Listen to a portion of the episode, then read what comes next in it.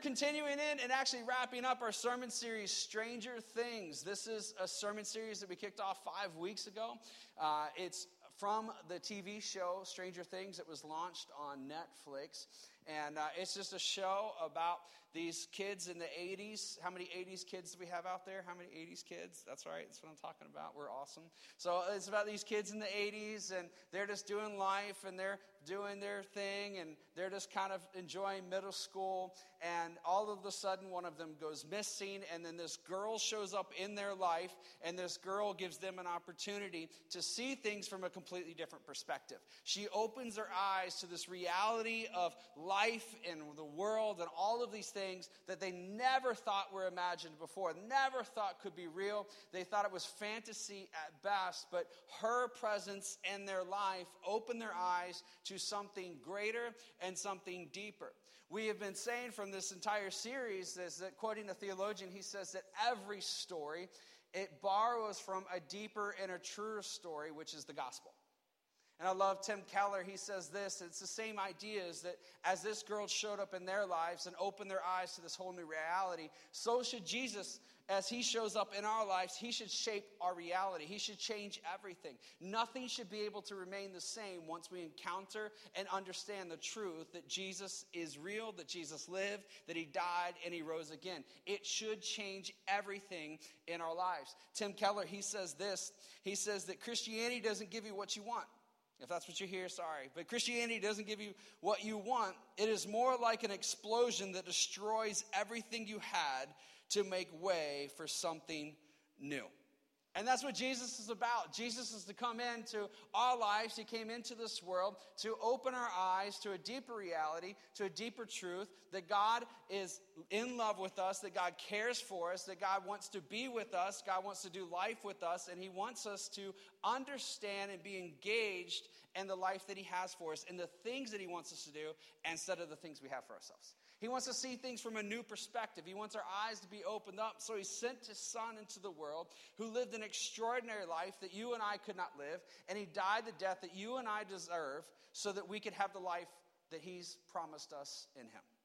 And that's this extraordinary truth. There's this deep reality that it changes everything. It's a whole new reality. It's a whole new paradigm. It's a whole new understanding of life. And when you come in contact with Jesus, hopefully that you have. And if you haven't, maybe that's your night is tonight is to encounter Christ. But as you come into contact with Jesus, as He entered your life as Lord and Savior, there should be this reality that nothing is the same anymore. Everything's different. That it turned everything upside down, that life changed for you. And that's what we started talking about last week is this idea of change and transitions. Because we can't ignore it. Change and transition, it's happening everywhere. It's always going to be a reality in our life. How many of you can go through a day where something goes exactly the way you want it to, right? Everything changes. There's always a moment where you're just like, that's not what I planned on. That's not what I wanted to have happen. I shared a story last week. I haven't had a chance to meet the little boy yet, but it's going to happen soon. And I'm still trying to think through and praying that God will help me to use discernment at that moment and love and grace. But a little boy in my daughter's second grade class has started writing her love notes and declaring his love to her in very, very passionate ways. And it's bothering me, and I'm disturbed by it. My little girl should not be pursued by a boy yet but it's changing, right? Things change. Our son, he's 11, getting ready to turn 12, and that boy is changing every single day.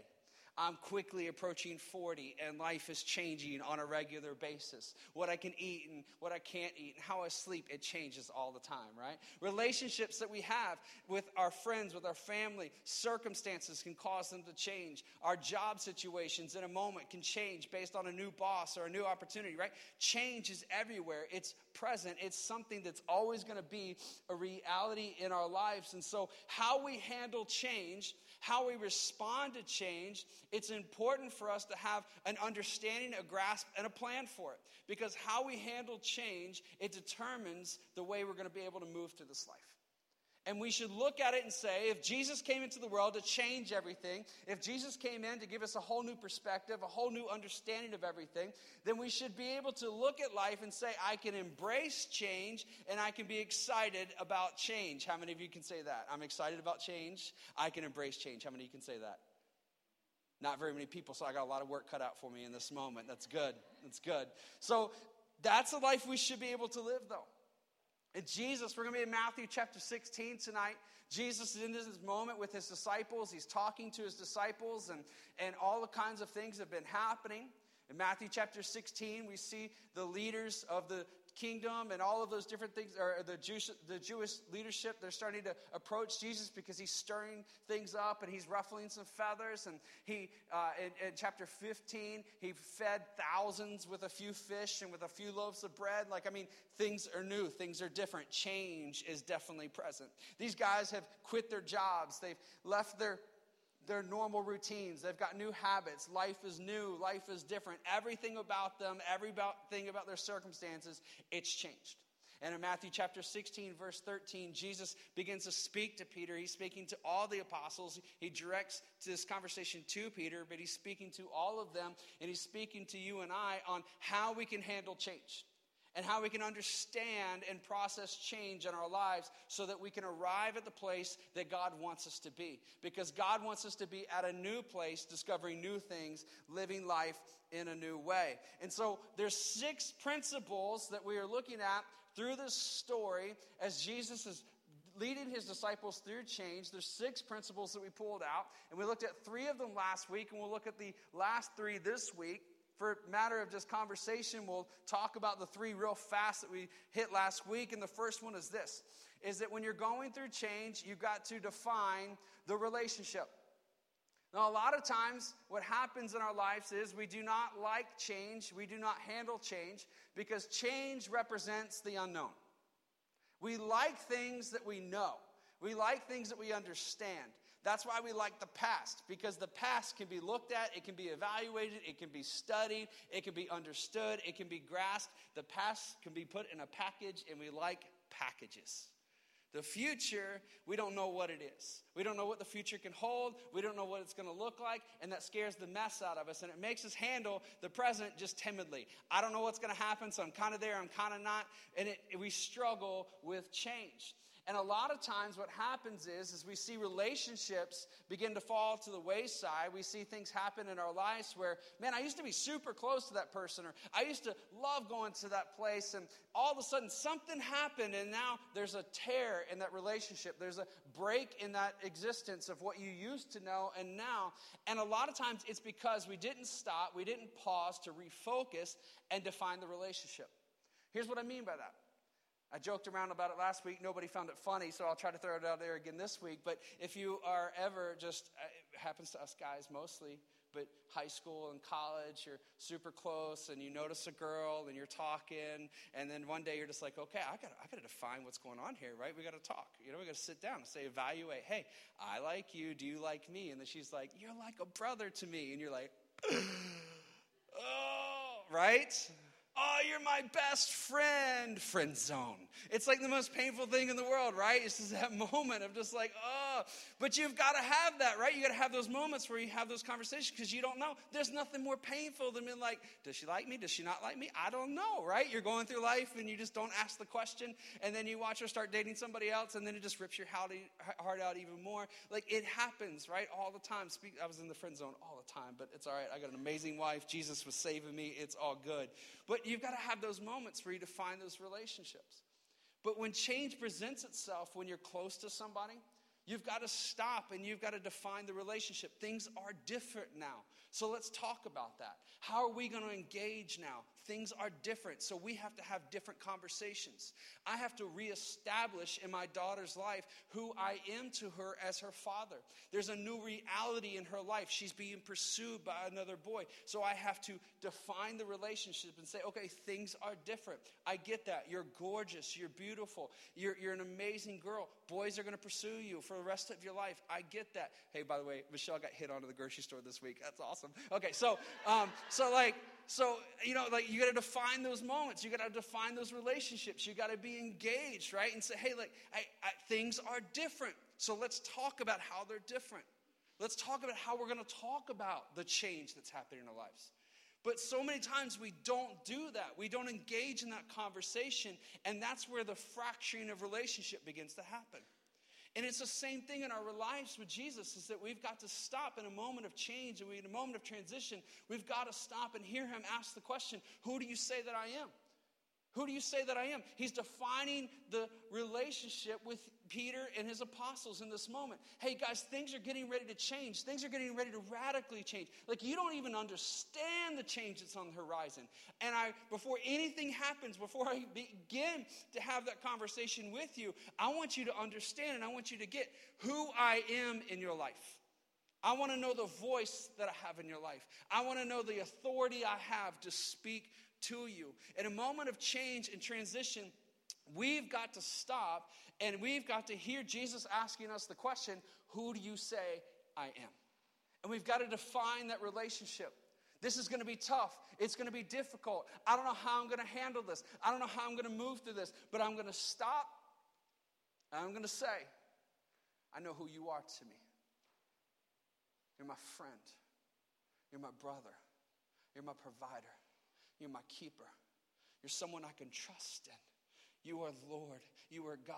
You are the Son of God. You are the one who died on the cross for me so that I can have all hope and joy. In a moment of change and transition, you have to stop and hear Jesus saying, Who do you say I am? And you have to respond and say, This is who you are. And you are greater than this change and transition. And I'm going to trust you in that moment. Because if you don't, you're going to begin to pull away from Him and you're going to begin to look for your own strength and your own ideas and your own desires to fill the need that only Jesus can fill, which is our second point is that you have to confirm the source.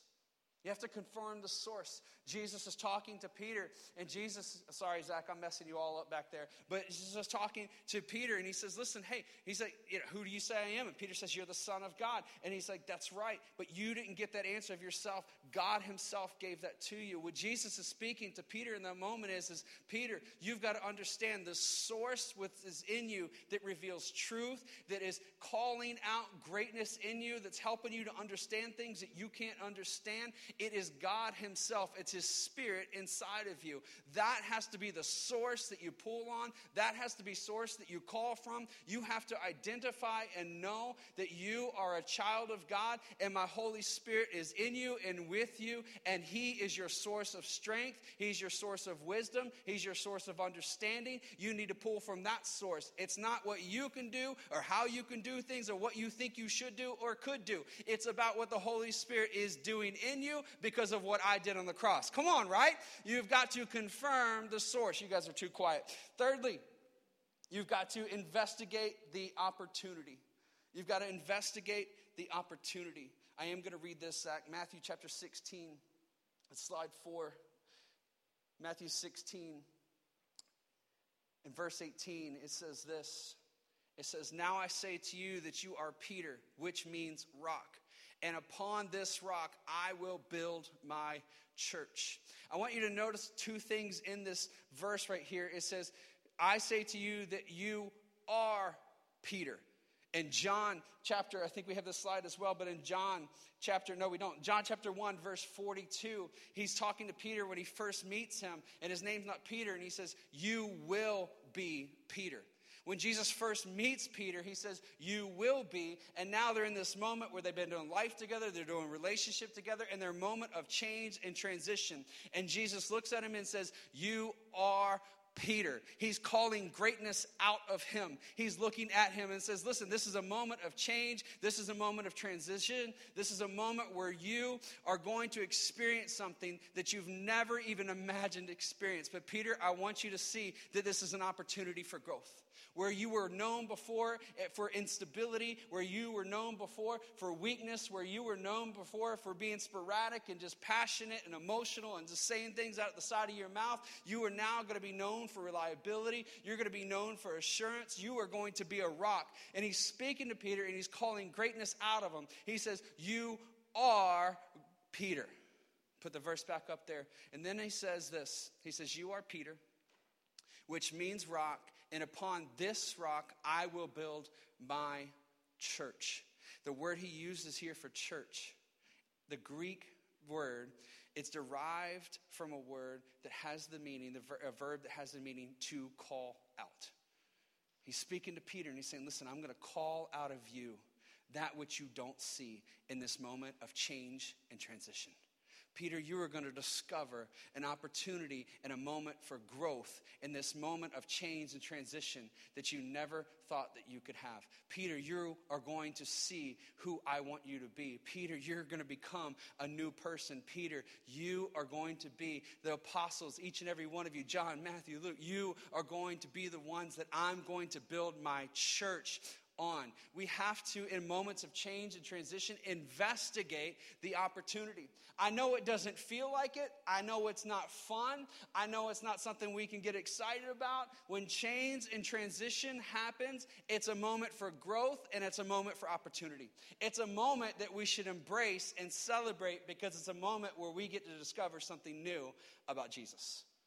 And it's a moment where Jesus gets us to help us see something new about us that He already sees in us. We've got to investigate the opportunity. When you're seeing a moment of change and transition happen, don't run from it. Investigate the opportunity. God, what are you going to do in this moment? God, what do you want to do in my life? God, what do you want to open my eyes to? God, what do you want me to be engaged in in this moment?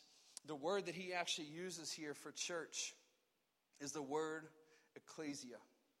And this word, it means congregation and assembly. See, Peter and the apostles and all of the Jews, they're expecting the Messiah to come up on the scene to become king so that he can build a kingdom there in Jerusalem. And Jesus, this passage and another passage in Matthew are the two places he uses this word. And he uses it to instill in their hearts this is going to look different than you thought it was going to look. This isn't going to be about a king and a place. This is going to be about a people, and it's going to be about a life that I'm calling you to live, that I'm enabling you to live. It's going to be a place, it's going to be a, a, a gathering, an assembly of people around me, knowing me as God, and you are going to have a voice in that assembly. You are going to have a, a, an understanding and a place to speak that you thought you were just going to participate. You've been called to be an integral part. You have a voice. You aren't just going to observe change, you're going to be the change. So it's an incredible moment as he's speaking to them. He's calling them out to greatness and to new things. And he's speaking to them. He's like, listen, this life that I'm calling you to, there's so much more that I want you to know. There's so much more that I want you to be a part of. I don't know about you, but I like change. I asked last week how many people like change, and not very many hands went up. So we'll do it again. How many people like change? Okay, good. All right, just a couple of us. Just a couple of us. See some husbands raise their hands and wives not raising their hands. That's always fun, right? I like change. I love change because change, it's just something new. Like I love seasons. I don't I can't I, we lived in Florida for the longest time. And it's just hot and nasty all of the time. It's just gross. I like seasons because I like change, right? I'm ready for fall. How many of you are ready for fall?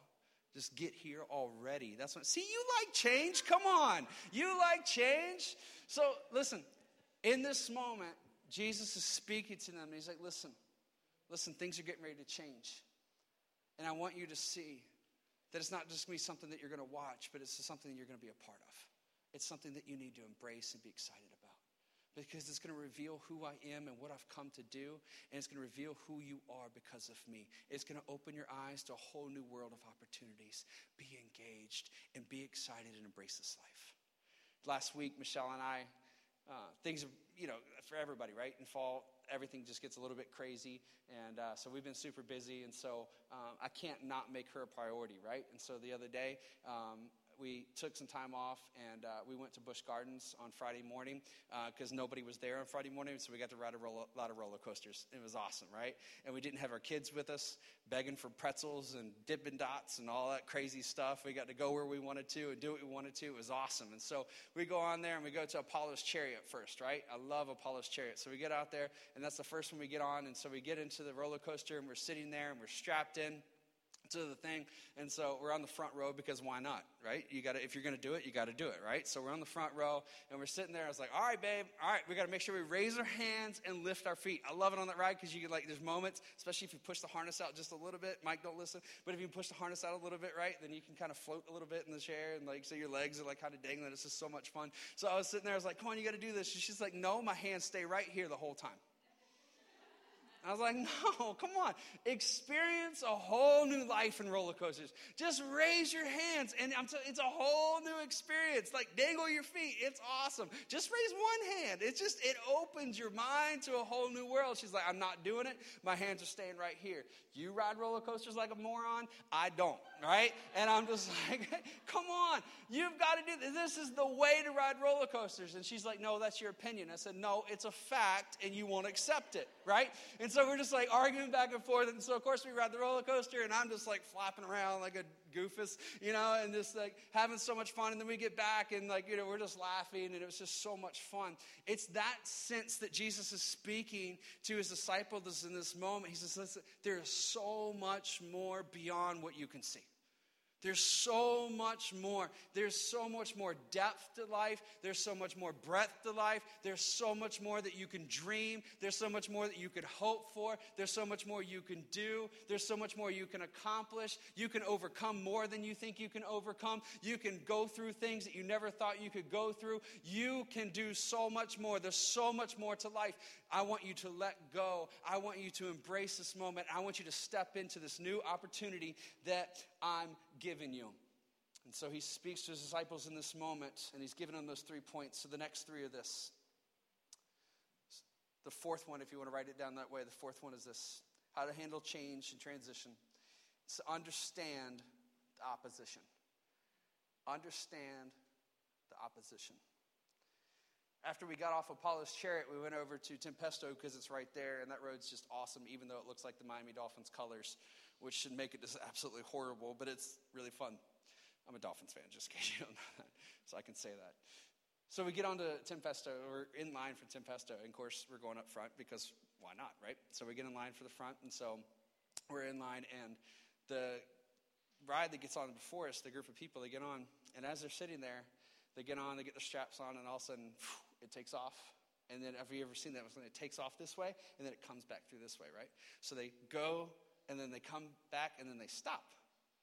And so when they stop, I look over at the person in the little booth thing that pushes the buttons, you know, I look over at that person, and she's just like, which is exactly what you always want to see in the moment. She's like, and then she looks over, and he's just like, huh, I don't know. And so he's just like, go again. And I was like, Mm, okay, cool. Let's go again. Let's see what happens, right? I'm not on it. So it's just like, so, all right, so just sitting there, and so they go to get, and they don't move. And so they're just sitting there, and then all of a sudden the harnesses pop off. Like they kind of like release, you know? And so they're just like, oh. And so they kind of go through and they undo the straps and they put the straps back on and then they lock them back in. They go through and check and they're just like, all right, let's go through again. And then they push the button and they don't go anywhere. So they're just like, oh, and I'm like, oh man, the ride's gonna break. I was like, this is a bummer. I was like, oh, oh well, you know. And so we're sitting there, and so they're just kind of looking, and they push the button again, and the group takes off, and they go back through, and they go through the whole ride. And I was like, that was awesome. Who knows what just happened? But they made it, so that we got on there, and we had a ton of fun. I screamed, my hands in the air the whole time, right? So we were laughing about it. We are just like, what in the world? So then we go to Verbolten, best ride in, I think, in the park, right? Verbolten's so awesome.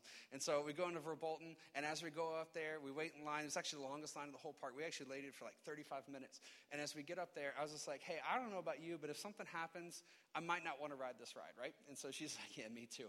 And so we go through the line, and as we're going into the line, we walk up, and the car goes in front of us. It doesn't go anywhere. They're like, hey, we're experiencing technical difficulties at this time, and the ride's closed for a while. And we're like, oh goodness, should we leave the park? And then we're like, no, let's go to Mach Tower. So we go over to Mach Tower. There's no line, so we walk into Mach Tower. And as we walk into Mach Tower, we get in the seats, and I'm telling her a story that somebody had just recently told me about how they were sitting up top and something fell, and everybody freaked out and all this different stuff as they're strapping us in, and she hates me, and it's so funny. And so we're just strapped in, and we're just laughing. And then she's like, You're telling me this now? And then we start to go up, and it stops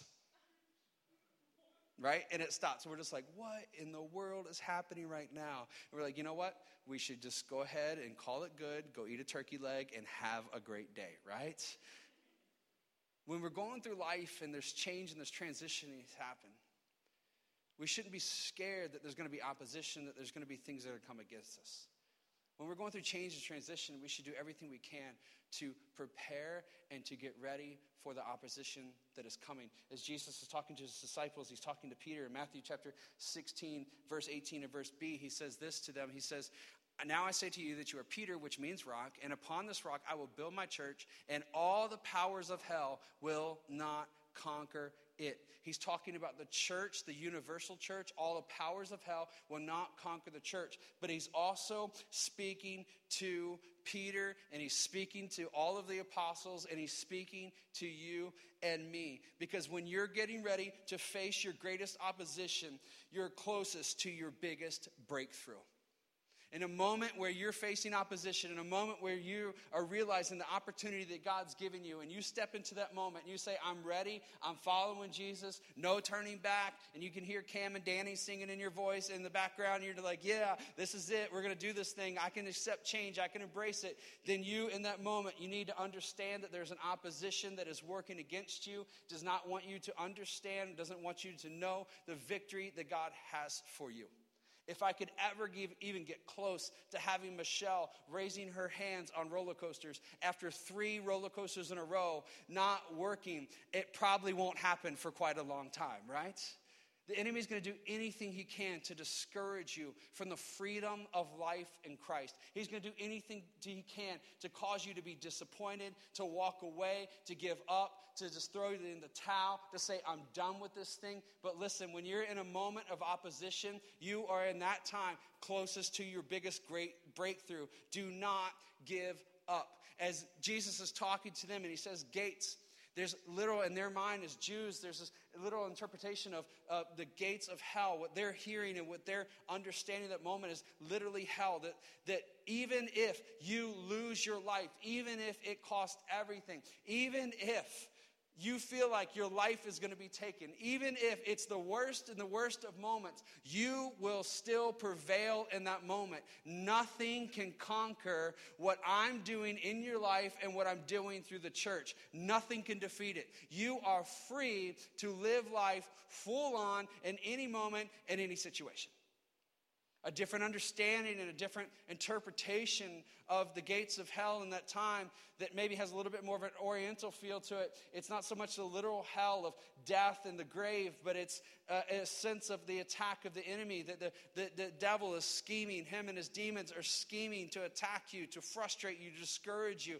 to make you walk away. It's a sense that, that everything can come against you in this moment of opposition. And he's saying, listen, in this moment, when you are living your life for me, when I am your foundation, and you are living this life that I've called you to live, no scheming, no death, no shame, no pain, nothing can conquer it. What I've set out to do is going to be accomplished in your life and through the church. That is what I've called you to do. So understand that when you are in a moment of change, it's an opportunity for you to grow in your understanding of who God is and what He wants to do in your life. And when you begin to see the opportunity, you begin to investigate the things that are happening and you're looking forward to it. God, how can you work this out? Things are different at home, but I know you want to do something more. God, this relationship's changed, but I know that you're going to help me to understand myself in a whole new way. God, I got to work with this really difficult boss that I don't want to work with but you're going to reveal something in me. You're going to shape my character.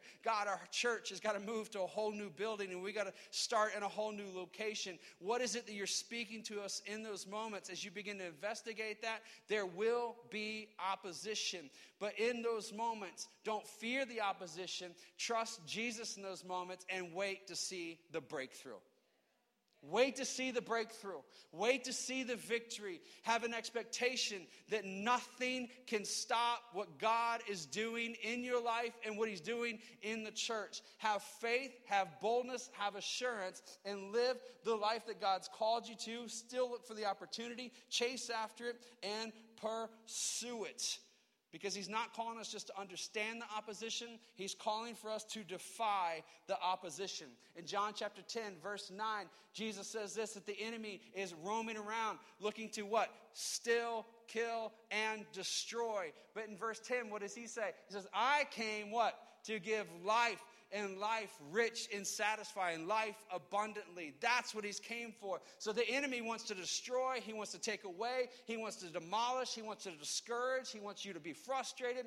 But Jesus has come so that you can have life, and not just life, but life abundantly. That not can you just understand the opposition and some succumb to it, whatever that word is that I'm trying to say, but that you can defy the opposition, that you can stand up and hold your head up and say, even in this, if you take my life, Jesus, his purposes, and his word, it will prevail. Even if we have to move locations again, this church has a place and it has a purpose. And what God is doing in this church and through this church, it will prevail. What God is doing in your life and wanting to accomplish in your life, no matter what comes against it, it will prevail. You will see victory no matter what happens. Understand there is opposition, but trust Him and look to Him. Because listen, opposition is going to come.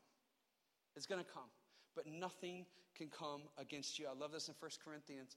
Paul, he calls out in 1 Corinthians chapter 15, verse 55 and 4 and 5. He says this, then when our dying bodies have been transformed into bodies that will never die, this scripture will be fulfilled. Death is swallowed up in victory. O death, where is your victory? O death, where is your sting?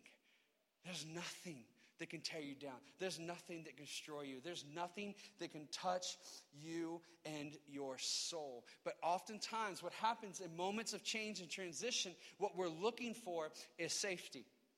We move away from the moment of change instead of looking for the opportunity of what God wants to do in it because looking for what God wants to do, it's risky. It can cost us something, it can challenge us. We're going to have to give something up. We're going to have to do something differently. We're going to have to have tough conversations. But it's easier to step back, and it's sometimes more fun to be safe. But this life in Christ is not about safety. This life in Christ, it's about security.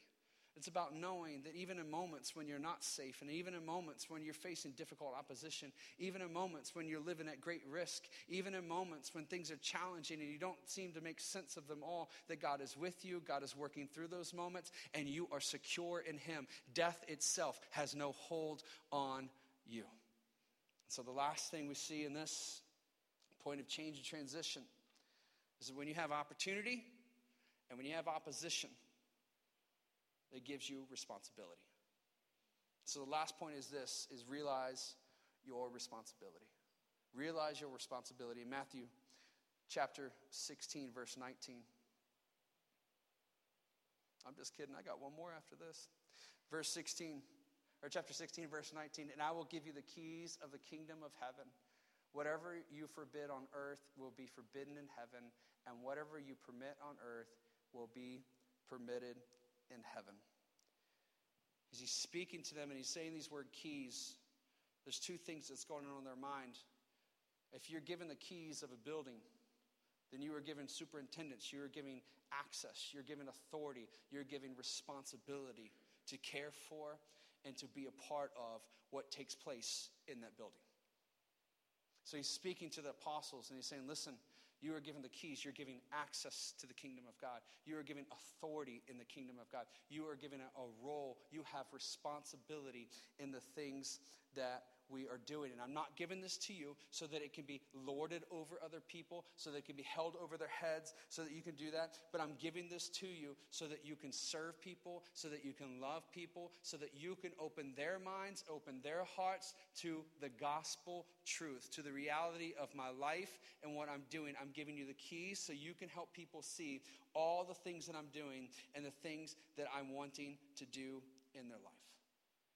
The other aspect of the keys is it's a more philosophical idea, and it's a sense of knowledge and abilities that you've been given the keys you've been given an understanding. It was held in their time that the jewish leaders that they had everything locked up. We even see this as the early church grew a little bit that the church would lock up bibles so that people couldn't read it so they could have the power of things. Horrible idea but it's this sense of the leaders holding things up. But he's saying to them listen you've been given access. You have the keys to understand what i'm doing. You have the keys to get knowledge of what i'm doing in your life and what i'm doing in this world. The truth of who god is and what He's doing. It's laid out in front of you. I myself am going to teach it to you. My Holy Spirit is going to be with you when I'm gone, and you're going to understand things. You're going to be able to teach. You're going to be able to engage people so that they can know the truth of the gospel and live that gospel out. And so he gives them in this moment, he gives them a mission and says, Listen, you are now responsible. You now, you've been given keys, so you have a responsibility.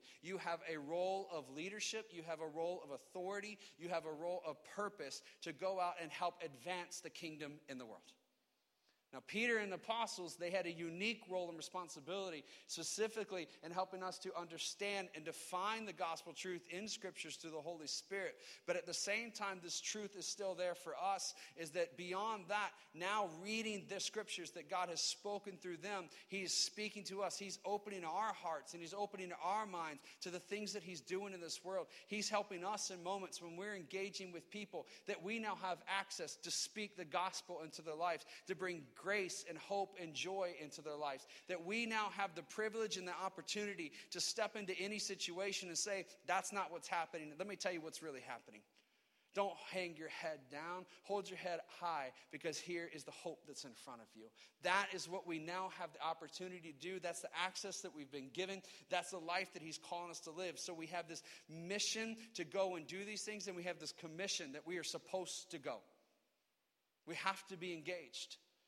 When you see God working in your life and you begin to see the opportunity of what He's doing, how He's shaping your character, how He's developing you, how He's giving you new opportunities, how He's moving you to new places, not just so that you can live somewhere else, but so that you can talk to somebody else, so that you can be a minister of grace to somebody else, so that you can be an ambassador of peace to somebody else. If you are now have a new job and you've been improved in your job, you've been advanced in your job, now you have authority over other people so that you can extend grace to them, so that you can show them what it is to be a moral and respectful leader, so that they can watch your life and see the goodness of God. You have been put on mission because you've been given the keys, and the kingdom of heaven is the gospel, and that's what you are supposed to live out. So we've got to be engaged in this life and we have to realize our responsibility that a moment of change, a moment of transition, it's not just something that we have to endure a moment of change and transition. It's an opportunity. And in that opportunity, there's going to be opposition because that opportunity could be the thing that moves us to the next place God wants us to be, to discover the next grace and truth that He wants us to have and to live. And when we go through that and we see the breakthrough, we see the victory, now we have this opportunity to declare God's goodness at a whole nother level. And the enemy doesn't want that. But as we engage in those things, that is the responsibility He has for us, and that's the life that He wants us to live. As the worship team comes up, I'm going to give you this last point, and we'll wrap it up. This will be fast. Last one is this is develop your motivations. Develop your motivations. In verse 20 of chapter 16, he says to Peter, then he sternly warned the disciples, to all of them. He says, not to tell anyone that he was the Messiah. Seems a little bit odd, and every time I read that, I'm just like, I don't understand what Jesus was doing in that moment. But if you stop and you think about it, as we were talking about earlier, the disciples were expecting a king who was going to come in and set up a kingdom. A Messiah who was going to come and set up this whole new kingdom, who was going to overthrow the government that was there. And it was going to be this whole new experience. So he's speaking to them as this is their desire, this is their want. And if they know him to be the Messiah, it would be easy for them of men uh, of a community that now have some sense of influence even greater than what they've had before that now they're able to go and they're able to amass a crowd pretty easily. They can get people around that pretty quick. And in doing that they can make themselves look pretty good Jesus, at this point, for reasons of advancing the gospel, for declaring who he is and what he was doing, he didn't want that. And in fact, in John chapter 6, verse 15, we can see that Jesus, in a moment when things are going on, that Jesus himself, he slipped away into the hills because they wanted to make him king. Jesus understood the moment, he understood what was going on, and he understood the desires of the hearts of his followers in that moment. And in that moment, what he was telling the disciples is, is keep this to yourself because what you want to have happen is not what's going to happen. And I want you to have patience. And I want you to have peace. And I want you to right now mature. I want you to develop your motivations. Don't want the things that are easy to get. Don't cop out. Don't just desire the small things in your heart, but desire the things that I have for you and the things that I want to do through you. See, Jesus was speaking to them and he's telling them, listen, I'm going to build my church on you. When you think about it, these guys that are sitting there talking to Jesus, they don't even know yet about his death and his resurrection. They can't even comprehend all of these things. And yet, thousands of years later, we're still talking about them. And the most influential man in all of history, who is dynamic in every way and influences and changes every conversation and changes every moment and changes lives on a daily basis. Jesus is sitting right in front of them. And he's saying, You don't even understand the things I want to do calls out in Habakkuk, Habakkuk chapter 1 and verse 5. It says this it said, it says, The Lord replied, Look around you at the nations, look at and be amazed. For I'm doing something in your own day, something you wouldn't believe, even if someone told you about it. In a moment of change and transition, it's an opportunity for you to grow. It's a chance for you to step into a new place, to grow as a follower of Christ, to grow as a wife, to grow as a husband, to grow as a son, as a brother, as a sister, as an uncle, as a boss, as a coworker, as a neighbor, as a friend. It's a chance for you to grow. It's a chance for your character to be shaped. It's a chance for you to discover who God is to you and who He's going to be. And He's calling out greatness in you. And He's speaking in this moment. You no longer have to deal with these things. You no longer have to hold back from this stuff. You no longer have to be where you are and live the way you are. I'm calling greatness out of you. I'm calling you to another level. I'm calling you higher. There's something in you that I want to do that you can't even imagine. There's something I want to do through you that's bigger than you could even hope for and dream for. And even in this moment, it looks like a small change. It looks like an incremental change. Even if I told you what I was doing in your life right now, you wouldn't believe it. So don't settle. What are your motivations? It could have been easy for them just to be like, we got the answer, we got the key, he's the guy, let's go and tell everybody. What? For something so much less than what God wanted to do through them and for them. Don't settle. Sometimes in moments of change and motiva- change and transition, the things that motivate us are the things that just get us out of it the quickest stop and just rest. He's good and He's got you. In that moment, He wants you to learn something, He wants you to see something, He wants you to grow in that moment. Don't resist, don't fear, don't hide, but embrace it and run to Him and trust Him. You can't even imagine what it could be and what He's wanting to do. So, if Christianity for you, if it hasn't radically changed everything in your life, then tonight, I'm praying and I'm asking during this time as we worship and as we sing this song. Will you call out to him and say that you need him? Will you call out to him and say, God, I need you? So that in a moment, God, I know that you're there. Can you open my eyes to who you are? Right now, I'm going through something crazy, difficult, painful. This transition, it's not fun. This change is not easy. God, in this moment, can you see? Can you help me to see what you're doing and what you're wanting to do in my life? Can you help me to see the opportunity that you've called me to have, the life that you want me to live? In this moment, can you ask Jesus to come into your life in such a real and a powerful way that it changes everything, that you embrace him and walk away from the things that you have and things things that you were doing and you embrace Him as your Lord and Savior. And tonight you choose significance over safety, you choose purpose over comfort, and you let Him reveal to you a whole new world. And you accept His invitation out of the ordinary and say, God, I'm ready to embrace you and I'm ready to live this life that you're calling me to live. I don't want to look at any situation as just a normal situation. God, I want to believe and hope and trust that you're always working and you're always doing something great. So, will you stand and worship with us?